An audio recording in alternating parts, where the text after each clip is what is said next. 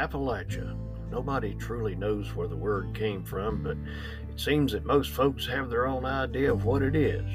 Everything from rundown mobile homes full of meth heads to beautiful mountaintop views. The Appalachian Mountains are the oldest mountains in the world and once stood over 30,000 feet into the air. They span the eastern North America from Canada through 14 states all the way to Louisiana. Hello, I'm Larry Bentley, and I was born and raised in these very mountains. I, for one, know that they're a source of unending tales and adventure. I also know that the views of an Appalachian as to what happens outside these mountains is a bit different than one might think. Join me as uh, we take a journey through these old Appalachian mountains and beyond. I think you'll be surprised at how it goes. Welcome to Season 3 of Appalachian Murder, Mystery, and Legend.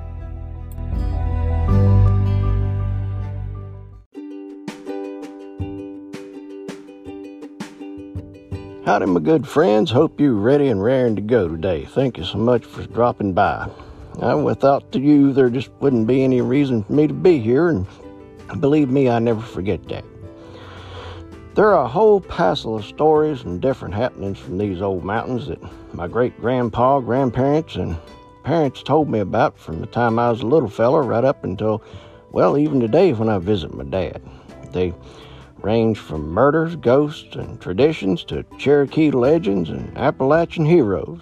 Seems like there's always one more story to tell. The endings of some of these stories leave, you know, some of us wondering just who hit John sometimes. Uh, we do a bit of ciphering sometimes to come up with our own explanation of exactly who did what. Uh, well, that is, I guess, if we've got enough information to get that far with it. Today's story is one that's going to do something like that to anybody who hears it. If you ever get to Raleigh County, West Virginia, and do a little messing around, you'll see what I mean when I tell you that folks around them parts don't get worked up easy. They are some of the most laid back and easygoing folks on earth. Well, until you get into Beckley a little bit, it's a little different there, a little more bustle to the city. You know, the folks are a little more about their business, but don't mean they ain't good folks. It's just a little bit of a different feel to it than the county outside. Still to this day, though, if you bring up what happened to the Hood family, I guarantee you, you get a reaction out of the people that's been around there a while. So, Come on in, take your shoes off, and set a spell I'll, while I tell you about the George Hood family of West Virginia.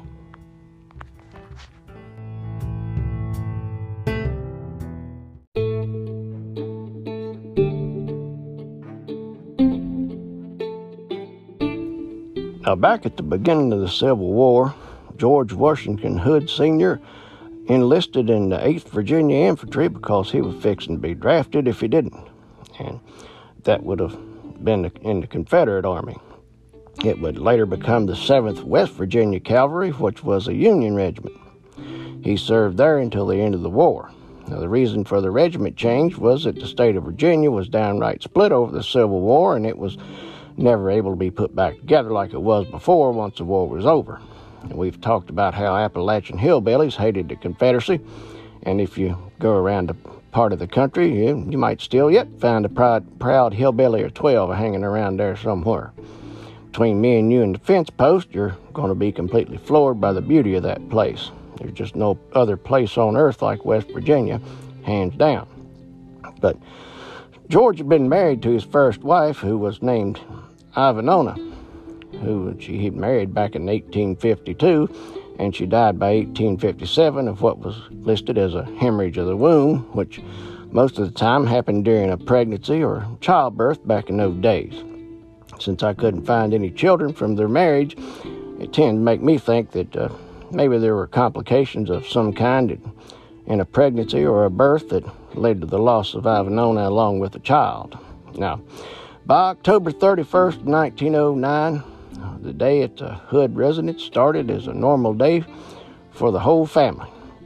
In their home, which sat about three and a half miles outside of Beckley in a place called Mount Tabor along the main road to Harper. That would be along about where Route 3 is today. They made their normal Sunday runs by attending church. The four younger members of the Hood family attended the evening service at the Mount Tabor Baptist Church. It was a pretty exciting day for the whole family because 12 year old Emma was baptized into the church family that morning. Almeda, Emma, Winfred, and Roy attended the evening service, but their father decided to stay home. Now, back in, it was probably a little bit hard on the bones of an 82 year old feller to do a lot of traveling in them old buckboard wagons, even though up until at least 13 years early he'd been quite virile, I guess, you might say. But back in 1909, the old buckboard, or maybe a horse, was the predominant means of travel around them parts. I'm here to tell you that if you're going to ride in one of them things, you better keep your mouth shut and your teeth clenched up tight, because if you hit a bump, you're going to chip one of them. If you if you don't, uh, at least that's the way it was in my grandpa's back when I used to ride around in it. After the service, Almeda, Emma, and Roy went home while Winfred and his friend Walter Harper decided to go to a neighbor's house where they had took along two young lady friends. Now back then, Halloween wasn't really anything much to anybody around them parts. It was pretty much just another Sunday in the mountains. So they spent the evening doing whatever young men found themselves doing in that situation. You know, whatever they got into back then. No, now don't be thinking that away. They most likely just did a little sparking and called it a night. And by the way, sparking is what we mountain folk call courting. So they got their sparking all done, headed home, and around 11 o'clock that night. And Winifred and his friend Walter rode up to the Hood home place and found the house being swallowed up by fire. And it was so bad that the kitchen was near nothing but a smoking mass of cinders, and the flames had walked upstairs to the second floor and was working on it like it was killing snakes. And the fire was well beyond any hope of getting under control. The only hope anybody had was to try to make it inside to save whoever was caught up in it. So both young fellows tried to get through the front door, but wasn't able to get into the house because it was just too blame hot. It was a good thing for them that they didn't because it wasn't but a few minutes until the whole roof caved in. There wasn't any screaming heard from inside the house, and there were two ways to look at that. Maybe nobody was home, which was a good thing, or, well, maybe they were, which meant the worst thing they could imagine. Both of them thought that since they didn't see anybody anywhere around, everybody had to be at home and were probably in bed asleep, which was just awful. There was just nothing at all to be done. Next morning, with what was left of the house still smoking in places, police and fire marshals started their investigation with a walkthrough, expecting the worst because some folks were still unaccounted for. Sure enough, they found four charred bodies in the burned out house. The legs and arms of each of them had been burned completely off. From the position of George and Roy's bodies and fractures to the skulls, police immediately thought that all of them had been murdered by, by whoever did it and went and struck a match to the rest of it to try to cover it up. Now, what really put the theory over the top was another thing. Almeda and Emmer were found to be missing their heads. It just didn't make sense that the fire had got hot enough to completely destroy the girls' heads and not do the same thing to George and Roy. To the investigators, fire just didn't work like that. As Monday rolled in, a huge crowd of folks showed up on the site. One of the crowd was prosecuting attorney Dunn, who would be the man doing the prosecuting when they caught the no good dog that had done all this to the Hood family. Of course, the Bodies were taken in for autopsy, but we have to remember that we're dealing with 1909 pathology and this wasn't Scotland Yard. It took a good bit of time and, you know, for the science to develop and spread across the pond and be perfected in the United States to the point that it is today. Still, they did what they were supposed to do and they impaneled a coroner's jury where Doctors Hume, Snuffer, and Sampson were instructed to examine the bodies, and each confirmed that all of the bodies were in such bad shape that it was possible, impossible to determine whether death was the result of fire or the Hood family had been rubbed out before it started. All the coroner's inquest convened in Beckley on Tuesday morning. All three of the doctors were called in to drop their two cents into the hat concerning their examination of the bodies. Dr. Snuffer said that the remains of Almeda, Emma, and Roy were found in the east wing of the house, and George was found lying partially on a bed spring in the west side of the house. The doctors also stated that the skulls of two of the victims showed conclusively that there had been violence and that the deaths hadn't been caused by the fire alone. Actually, small pieces of bone were found embedded in the brain and cavities of the head of Roy, which indicated that he had been whacked in the head. Later in the day, the jury returned with their verdict, which said, We, the jury, find that the deaths of G.W. Hood Sr., Almeda Hood, Roy Hood, and Emma Hood were caused by burning or other type violence. They're, there they had it homicide. Either way, they, they were beat, shot, or burned to death one way or another. Maybe a combination of all three did some of them in. But regardless, somebody did it to them one way or another. Uh, after that, the bodies were returned to the surviving family, and all four were buried in the Mount Tabor Cemetery beside George Sr.'s wife, Araminta, who had died in 1905. I couldn't find the cause of her death, though I expect it was yellow fever because there was an outbreak in the U.S. in that year, which was the last year yellow fever broke out as an epidemic in this country. She had married George in 1867 and had been George's second wife. Now, due to the fact that there was so little of their bodies remaining, uh, George Sr. and Roy, or Royal was his real name, but they called him Royal, Roy. They were buried together in one coffin, and Emma and Sarah together in the other, Sarah being Almeda, Sarah Almeda. And their graves are marked by the tallest monument that still stands in the graveyard. I'll post a picture of that on Facebook group, Appalachian Murder Mystery and Legend Podcast, for anybody who'd like to see it. Anyway, county officers didn't have a single idea why anybody'd want to hurt, let alone kill any of the hoods. They were known to be fine, upstanding members of the community, and everybody and his brother thought the world of them as far as they could find at first. And of course, not to be left out in the cold, the press had to report on everything with the newspaper stories saying that revenge was undoubtedly the motive for the terrible crime, although some stuck to the theory that robbery was the motive. None of the writers cared to enough about anything to explain why they thought revenge was the motive or anything else was the motive.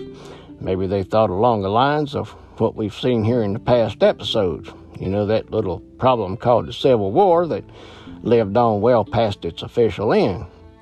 To some folks, it didn't matter what happened in the war. They wasn't done fighting, and as we saw in Bad Talt Hall and the Kentucky Cannibal Boone Helm, they were going to attack anybody that didn't agree with them. And yes, folks, that went through generations for pert near 90, or in some places even 100 years after the war ended. The reason that folks thought that it was more in line with the robbery was because that Scuttlebutt was that old man George kept a right smart amount of cash in the house. They heard that he kept somewhere in the neighborhood of $1,700 in the house at any given time. Folks, that would be worth about $51,000 or maybe more in today's money. Needless to say, after the newspaper got done with the story, if folks around about the area wasn't up in arms about the possibility of a monster lumbering around amongst them, they sure as heck was once the newspapers got done. And that took some doing. Like we said, those folks don't get worked up about much. The first lucky man to win the Under the Skype Microscope Award from the investigators was Mike Farrell. Mike had been interested in Almeda for a spell, and the Sunday of the fire, he had gone over to the Hood place to call on her. As it turned out, he'd had a few belts of his special home brew to steady his nerves first. And once he got there, he might have been just a little bit too limber because old man George thought he was downright offensive and told Mike that he could just shut his corn fritter hole and get to stepping. Mike left, but he said he'd be back later that night uh, because he fully intended to escort Almeda to church. When he didn't show up, well, they just left without him. It sounds to me like he went home and maybe got carried away on his home brew. By the next Saturday, the investigators thought that they had it all figured out and were ready to make an arrest. They run down Mike where he worked on a five man bridge carpenter crew for the Virginian Railroad. I reckon they must have got caught up in the excitement of what they were doing because they arrested Mike and then grabbed the whole entire crew and dug them, took them with them. And they, they'd actually been war- living in a worn out boxcar on a side track near Herberton. And you won't find Herberton on the map anymore. It's called Willis Branch now, and that's over near Pax. Now, the arrested folks were Mike Farrell, Nelson Thompson, Riley Durham, Harlow Lively, and Ed Scruggs. All of them were dragged down to Bluefield where they were given a good old fashioned police sweating by the Baldwin Felts detective named James O'Connor. Mr. Durham and Mr. Scruggs were yanked up mid sentence and hauled over to Beckley jail where they could get a good look at the lynch mob peering at them through the barred covered windows and, you know, like a Doberman be looking at a T bone or something. But no matter how much rubber hose or soap in socks or bright lights or even knuckle gloves the police used, and believe me, by golly, they used them back then. The boys claimed they didn't know nothing about nothing. Then, as it turned out, all of their alibis checked out too, so that ended up being a brick wall number one for the investigation. The Raleigh County Court then offered a reward of $1,000 to anybody that could give information leading to an arrest of the Hood family's murder. And it, that's over 33000 in today's money. I reckon that was about the time they figured that they needed to bring in a specialist. Deputy Marshal uh, Dan Cunningham was brought in to add his specialized talent to the case. Folks, Deputy U.S. Marshals don't play. They got a long history of dragging the unsub in in cuffs or stretched out in the pine box. Don't matter to them. Not too long after he showed up, he managed to dig up a clue that seemed like well, there was something to it. He found out that a couple of days after the murder, a fellow named Nick King sent a suitcase full of clothes from Harper to his wife in Beckley. He sent the clothes by a hack driver named Hugh Wright. Folks, a hack driver was like a taxi cab. They didn't just transport folks from point A to point B, they'd transfer about anything you gave them, of course, at the same price. But Mr. King told Hugh to tell his wife that she didn't need to get all worked up about the bloody clothing crammed in the case. He told Hugh to tell her that the blood come off the other fellow. Sounds to me like he messed with the bull and got a little bit of the horn there, don't it? Stick around, folks. You're listening to Appalachian Murder, Mystery, and Legend with Larry Bentley.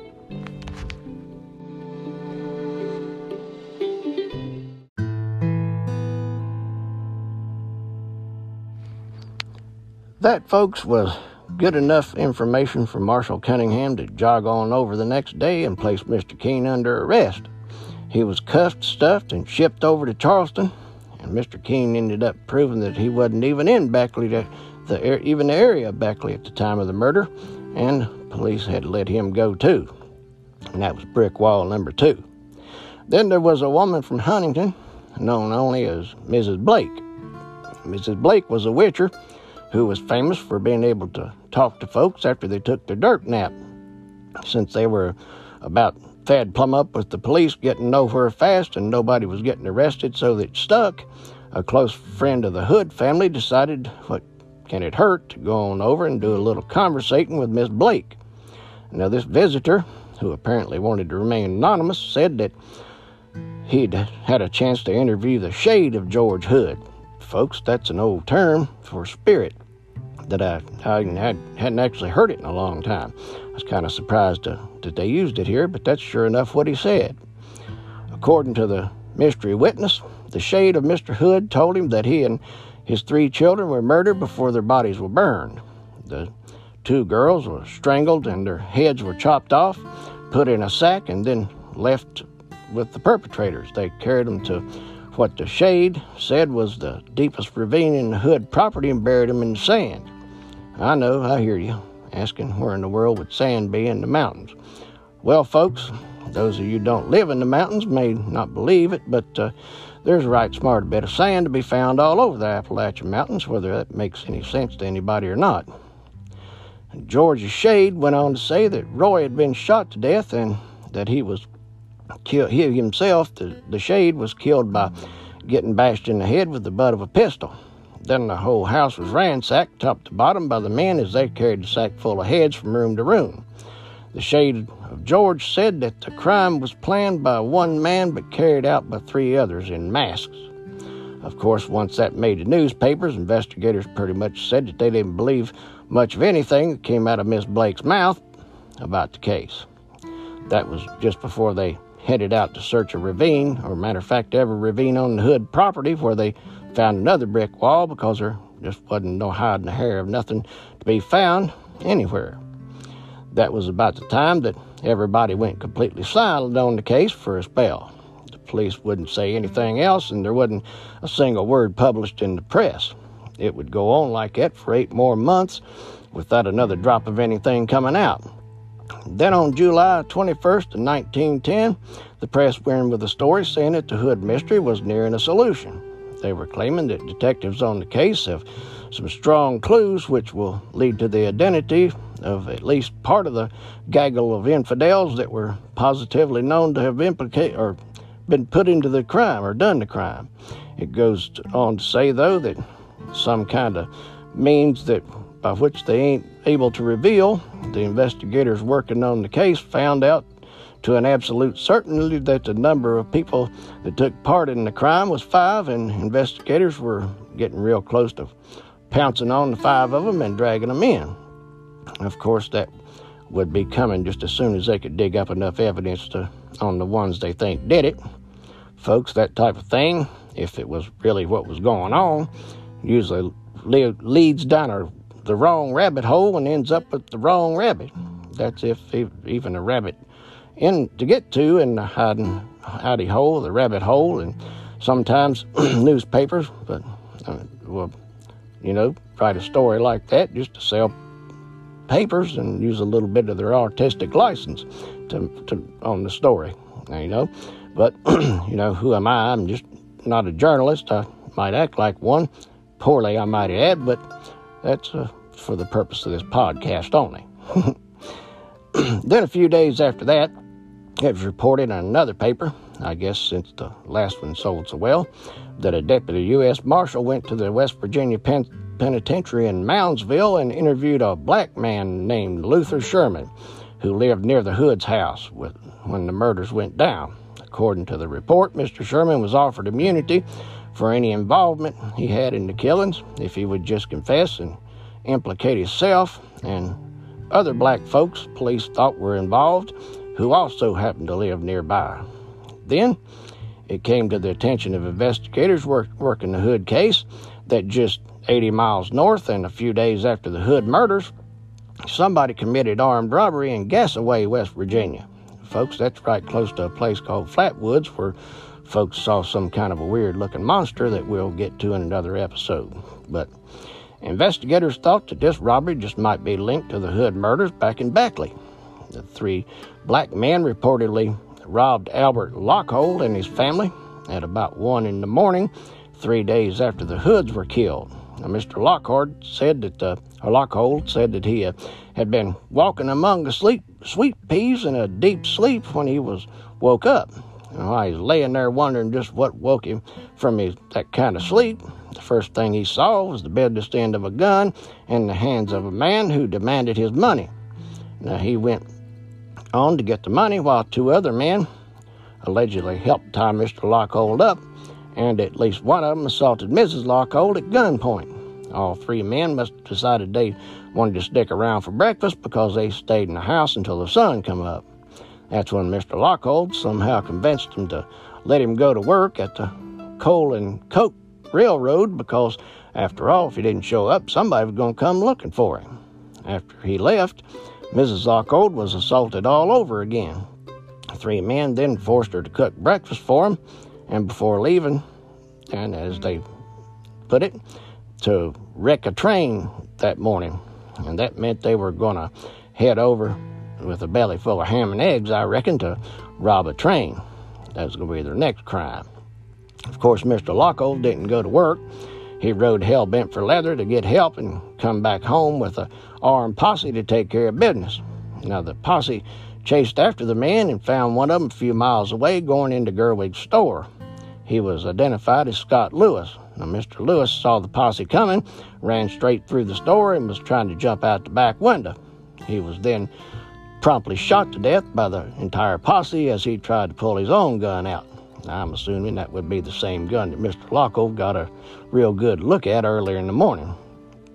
Now, Mr. Lewis's body was found by police riddled with more bullets than they could count from the posse who had chased him into the store because Mr. Lockhold told him that Mr. Lewis was one of the men who robbed him and assaulted his wife. Uh, a pistol and train ticket to Orlando were found on the body. The two other men were found, found hiding between some freight cars. They were arrested by Gassaway police and dragged off to jail. An inquest was held into the dead man, and it was ruled that his death was caused by gunshot wounds at the hands of unknown persons. A few days later, Governor Glasscock went to Gassaway to quell the rowdy crowd who were mad as hell and wanted to lynch the two surviving men for the crimes that they were accused of before the trial would even happen. Governor asked the citizens to allow justice to take its course. Then, just as fast as it made the newspapers, the story packed its bags and left. There's not another word on who the men were and what became of them. Whilst he was in the area, though, Governor did announce re- another reward of $500 to anybody if the information that would lead to the arrest of those involved in the Hood family murders. That would be near 17,000 in today's money. But as it turned out, not a soul came out with a word. Today, all there's left is newspaper stories and some evidence that are both over a hundred years old. People do awful things to one another every day, so it ain't hard to think that the murders of the Hood family were carried out to get hold of some some of old man George's money that he kept on hand. But one thing sticks out in my craw about the case, being that it was the science of fire investigation has changed different ways over the years and just recently changed again. And they now know that it was deemed what's deemed to be an arson in the past could likely be accidental. What if the fire was truly accidental and started in the kitchen, as many fires did at that time? Could it have maybe been what was responsible for the deaths of the Hood family? I do think it's a possibility. After all, the roof did collapse and could have done a good bit of damage to the bodies. I'm just spitballing here, folks, though. I'm not an expert. Or maybe when the marshal went to the penitentiary to interview Mr. Sherman, he did confess to the crime, agreed to testify for immunity, and gave him the names of the others involved. Unfortunately, being that everybody who was involved has now passed on, we'll you know probably never know what happened here. The survivors of the Hood family at the time of the killings were George Jr. and Winfield Hood, and uh, George left Raleigh County, you know, in 1931 with his wife Lona. They moved to Monroe County near Alderson until his death on November 7, 1956. Both he and his wife were buried and brought back and buried in the Mount Tabor Cemetery with his family. Winfield left Raleigh too and joined his brother in Monroe County with his wife Elsie. He died on August 19, 1981, and it's believed that Winfield and Elsie are buried in the Alderson area. Folks, I hope you got something out of our story today. It's one more that needed telling. If you like the podcast, drop us a rating and a review on Apple and Spotify or anybody else that you can drop one on. Please don't forget to follow us on whatever your podcatcher you're listening on. And that way you get notified of new episodes when they come out. Join us on Facebook group Appalachian Murder Mystery and Legend Podcast where we talk about everything Appalachian or about anything else you want to bring up. I'll be back real soon with another Appalachian murder mystery or legend, and I will see you then.